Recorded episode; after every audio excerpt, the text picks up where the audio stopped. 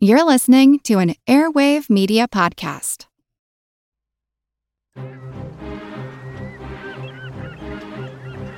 Hello, this is Matt from the Explorers Podcast. I want to invite you to join me on the voyages and journeys of the most famous explorers in the history of the world. These are the thrilling and captivating stories of Magellan, Shackleton, Lewis and Clark, and so many other famous and not so famous adventurers from throughout history. Go to explorerspodcast.com or just look us up on your podcast app. That's the Explorers Podcast.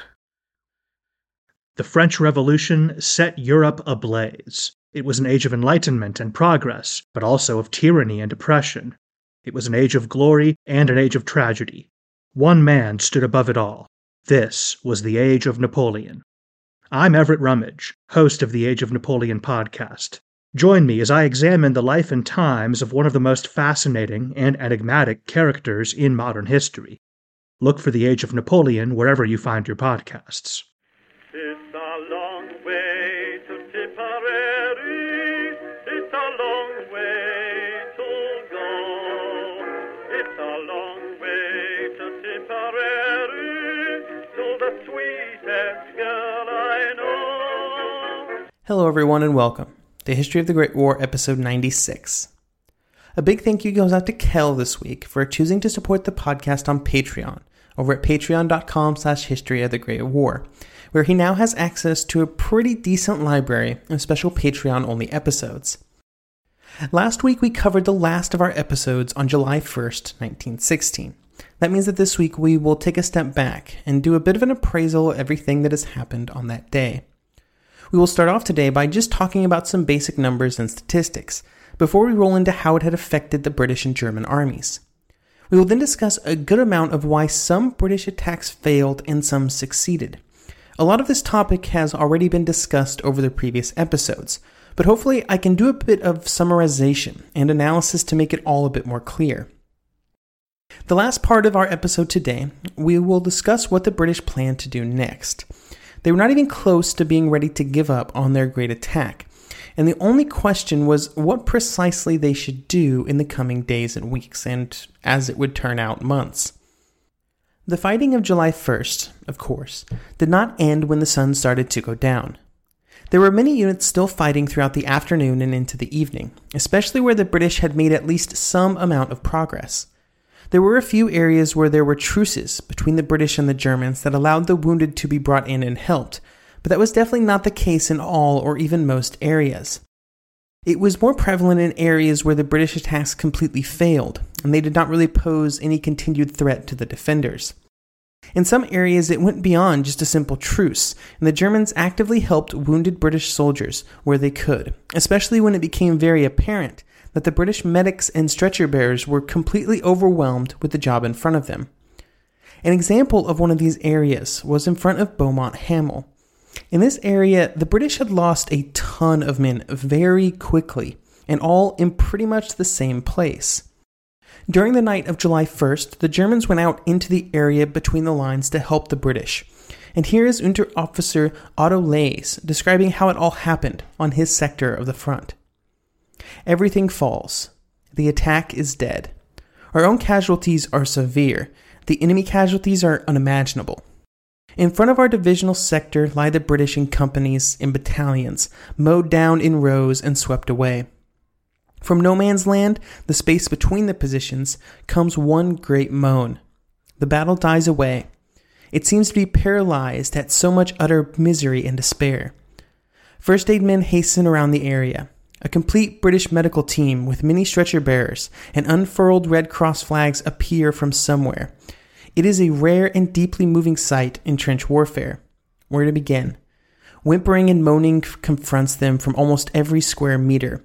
Our own first aiders, who are not required elsewhere, go forward to bandage the wounded and deliver the enemy carefully to their own people. Here is Captain Reginald Lindsay Renton of the London Regiment, 169th Brigade, 56th Division, as he describes what happened on his sector of the front and how the truce came to a quick beginning and also a very quick end. Quote, a figure was observed standing up in the German trenches making friendly signals, which turned out to be an appeal for a truce. Eventually, this was agreed to, and both sides went out to collect their wounded. The Germans were very particular about who went out, and fired at and wounded some men who started out still carrying their rifles. Both sides then proceeded to collect their wounded. There were many Germans who had been taken prisoners and sent back, but got wounded or killed crossing no man's land. The higher command had been rung up and asked to suspend all artillery fire, but unfortunately, after a short cessation, whether through necessity or ignorance of the situation, the guns started firing again. The Germans thereupon intimated that they would give our men 10 minutes to get back, then the truce would come to an end. Owing to this, it was feared that many who might have been saved were missed. It is unfortunate that it was impossible for everyone who needed help to get it, and much of this was due to just sheer quantity. As always, when we're on the backside of a big attack, let's talk some numbers. We start with the defenders. And for the Germans, their losses had been high by normal standards, but of course, this action was not a normal situation.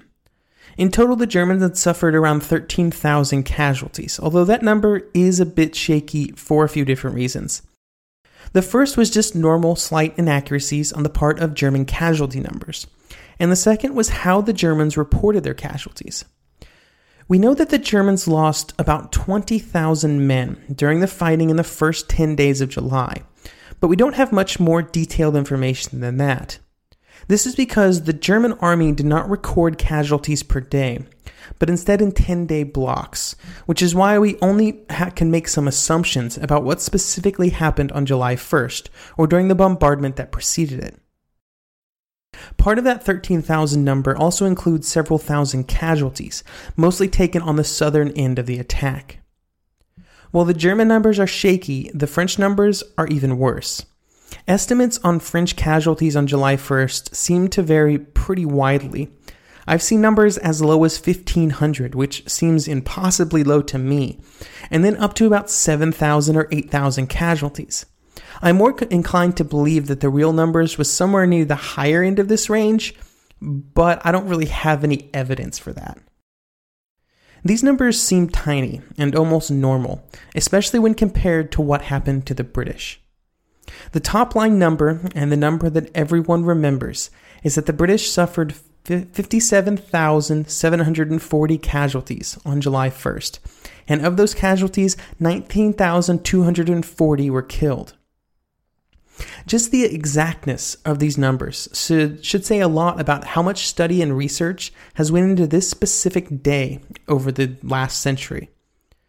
This is easily the worst single day for the British Army in its history, and in fact, this day's casualties would exceed the numbers for the Crimea, Boer, and Korean Wars all combined. Those were much smaller conflicts, of course, but we're talking about a single day here. And it really was not even a single day, because most of those casualties did not happen over the 24 hour period, but instead in just a few hours in the morning. I don't have an hour by hour breakdown of what was happening, but I would not be surprised if 90% of the casualties suffered by the British on July 1st happened before 10:30 a.m., just 3 hours after the attack officially started. The casualties were also not evenly spread among the front.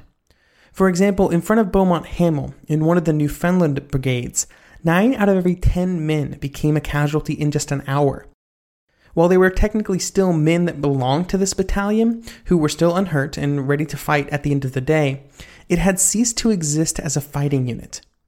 This type of problem would happen all along the front, as units were hit so hard that they simply no longer functioned.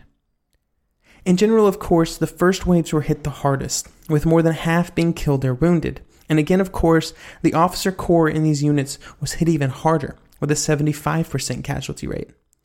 For the Pals battalions in the opening wave, the impact of the casualties on their areas of Britain was felt so harshly that we still talk about it today. And while these casualties were bad, it's some very big numbers 57,000, there could have been a case that it was worth it if all of this sacrifice had accomplished something really meaningful, but it didn't. In fact, for all of these casualties, the British had only reached their goals for a small fraction of the front. And in fact, most of the attacking units did not even reach their goals for the first hour of the attack, let alone the first day. It had just been an unmitigated, unrelenting disaster. There has been a lot of thought and research by a lot of very smart people into why the British failed on July 1st and why specific areas failed so brutally and some had much more success. Success or failure on a specific area of the front was an equation that involved many, many variables. Each of them played together to determine if an attack would be successful or not. Everything I'll be talking about here is something that we've touched on at various points over the previous episodes, but it's worth going back and reviewing. There's entire sections of giant books devoted to just this topic. The first variable, and one that is impossible to not discuss, was the relative inexperience of the British troops at all levels, from the newest private up through the ranks to the generals. This inexperience started at a training level, as Sergeant Jim Myers of the 31st Division would discuss in this quote when talking about the training that he and other units had received. Quote, the biggest mistake was made on maneuvers and training, and it was that we were never told what to do in case of failure. All that time we'd gone backwards and forwards, training, doing it over and over again like clockwork. And then when we had to advance, when it came to the bit, we didn't know what to do. Nothing seemed to be arranged in case of failure. I'm not sure I blame the British officers too much in this regard. Sure, they probably should have had some discussions about what to do when things went wrong, as they always do. However, this type of information and the ability to act on it was one of those skills that only seems to come with experience. And that's something the men just didn't have. And I don't know a good way to get that for them. The next variable was how the troops positioned themselves before the attack. Overall, many units crept out into no man's land during the preparatory bombardment, and then once it lifted, they tried to quickly rush the German lines. Other units just did the second part of this and rushed the German lines from the British front line. It would only be in less than about a quarter of the battalions involved in the fighting that would use the slow method of moving across, walking into the attack. And this is a pretty small number, but it is generally the units that people like to talk about. Again, because of that tragedy thing that I talked about a couple episodes ago. Sure, it was a dumb move, it was real dumb. However, there really is not much correlation between what the infantry did and their level of success. The third variable was generally confusion, which probably ties into the training and experience as well. Almost without exception, there was a huge amount of confusion in the British units after the attack began. This was experienced the worst in the areas where the British were marginally successful, not the ones where they completely failed. In these areas, there was simply no real clear idea of where the first units had gotten to in their attack, and this prevented any kind of effective support from being given to them. The hope was that aerial reconnaissance would be of some assistance in this area, but it was found that the situation was just too confused for aviators to be able to provide really good information. All three of these variables, though, you know, the experience of the troops, how they handled their attack, the confusion, were just a tiny piece of the equation, and in reality made only a small difference when compared to the next two variables, and both of them have to do with the artillery. I feel like we've discussed the artillery quite a bit, but it was the most important thing on the battlefield at this point. If the artillery did not do what it needed to do, it did not matter how well trained the British were or how quickly they could traverse the distance between the lines. It was not going to matter.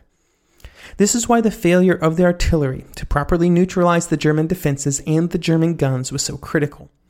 As we discussed last episode, success was almost directly correlated with how well the British artillery prepared the German positions and the artillery behind the lines for the attack. So I don't think I need to retread that information. However, one thing that I did not discuss in relation to the artillery preparations, and one thing that I did not even consider until I read Three Armies on the Somme by William Philpott, was that all of the artillery fire had a downside, uh, at sort of a strategic or operational level. The British artillery preparations were long, and they were rigid, and they were tightly controlled. Because of this, the Germans were able to determine the exact boundaries of the coming British attack, especially on the northern end, because the artillery fire just stopped at one point. The British did not have the guns or the ammunition to randomly fire where they did not need to. So they could only use their artillery fire in certain points where they were going to attack, and the Germans figured this out. This was a problem, but was unavoidable, and it didn't really probably greatly affect the outcome. It basically just told the Germans, though, that they didn't need to worry about anything to the north. The problems for the artillery did not stop when the infantry went forward, and instead sort of compounded in on itself. They were supposed to lay down a creeping barrage to protect the infantry, but it rarely worked. To make it work, they would have had they had to keep their fire right in front of the advancing troops, but the fire almost always outran them. The roots of this was in the fact that since there was not a great way to guarantee the art- that the artillery would know exactly what was happening at the front, their only option was to fire by timetable, which is something we've discussed before. They were advancing their timetable too quickly. And when the infantry got delayed, there was no way to sort of adjust these timetables because of the confusion. They didn't know where they were, they couldn't pull their fire back or risk hitting their own infantry. This resulted in the infantry often seeing their artillery fire running away from them. All of these factors combined in various ways to create the failure of the British attacks on July 1st, and in the areas where they mostly succeeded, these weren't as prevalent.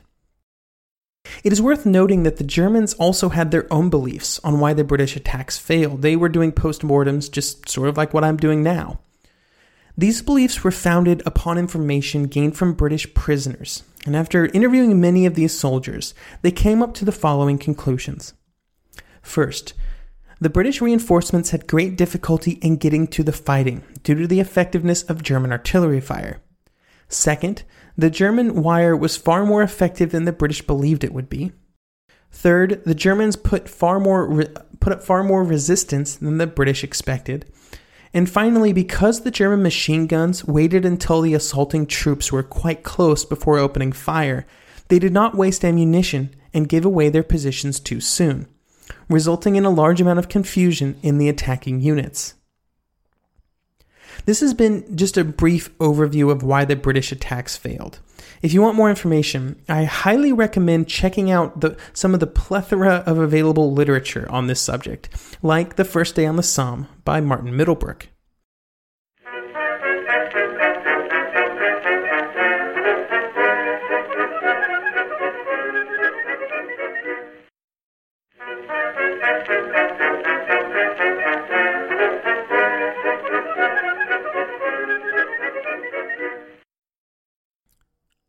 While the day had been extremely rough on the British, it had not been a walk in the park for the Germans either. Many German soldiers had been taken prisoner, and one of them would later talk to an English journalist about what his experience had been like in the hours leading up to the attack. He described what it was like to huddle in the German fortifications, tightly packed with soldiers with little food or water to go around. Quote, Those who went outside were killed or wounded. Some of them had their heads blown off, and some of them had both legs torn off, and some of them their arms. But we went on taking turns in the hole, although those who went outside knew that it was their turn to die, most likely. At last, some of those who came into the hole were wounded, some of them badly, so that we had to lay in blood. When the attack came, while it was rough at the front, back at headquarters, there was a bit of panic. The German generals had known that the British were going to attack, although the French were a bit more of a surprise, However, in all cases, the ferocity of the attack and the fact that it would continue past the first day was a great concern. While on most of the front there was no threat of an actual breakthrough, this was something that was only really a concern in the south. Just the attrition of the situation was problematic. The problem of, of just sheer manpower shortages was only exacerbated by how things were handled with reinforcements.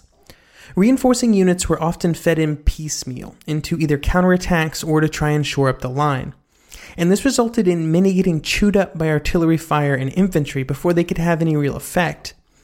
In his book Through German Eyes, The British on the Somme, by Christopher Duffy, he spends a bit of time discussing this problem, and he places the blame for it on the general structure of the German army at this time. In the German army, officers were often empowered to make independent decisions. They were informed of their goals and then were given at least some level of freedom on how to accomplish it.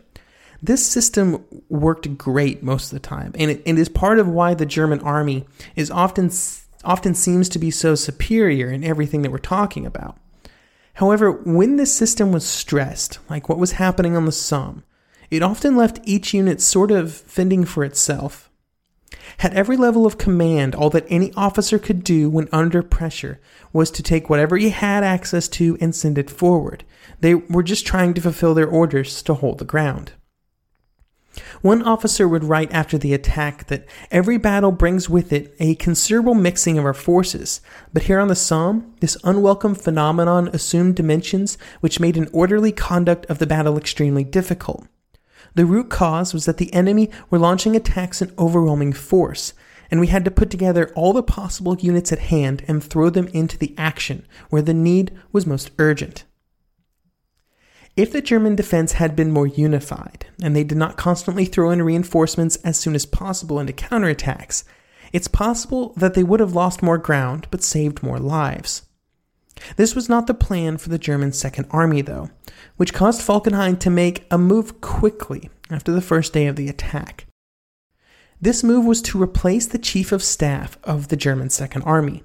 Its commander, Crown Prince Ruprecht of Bavaria, would write on July 3rd that quite apart from the fact that it is inappropriate to change a chief of staff at a moment of supreme crisis. Such a major measure also amounts to a lack of confidence in the relevant commander, who does in fact bear the ultimate responsibility for any decisions that were taken. This in turn diminishes the commander in the eyes of his subordinates. As I've already noted, the blame for what happens lies at the door of the Army High Command itself, which did not arrange in time for reinforcements to be allocated to the Second Army.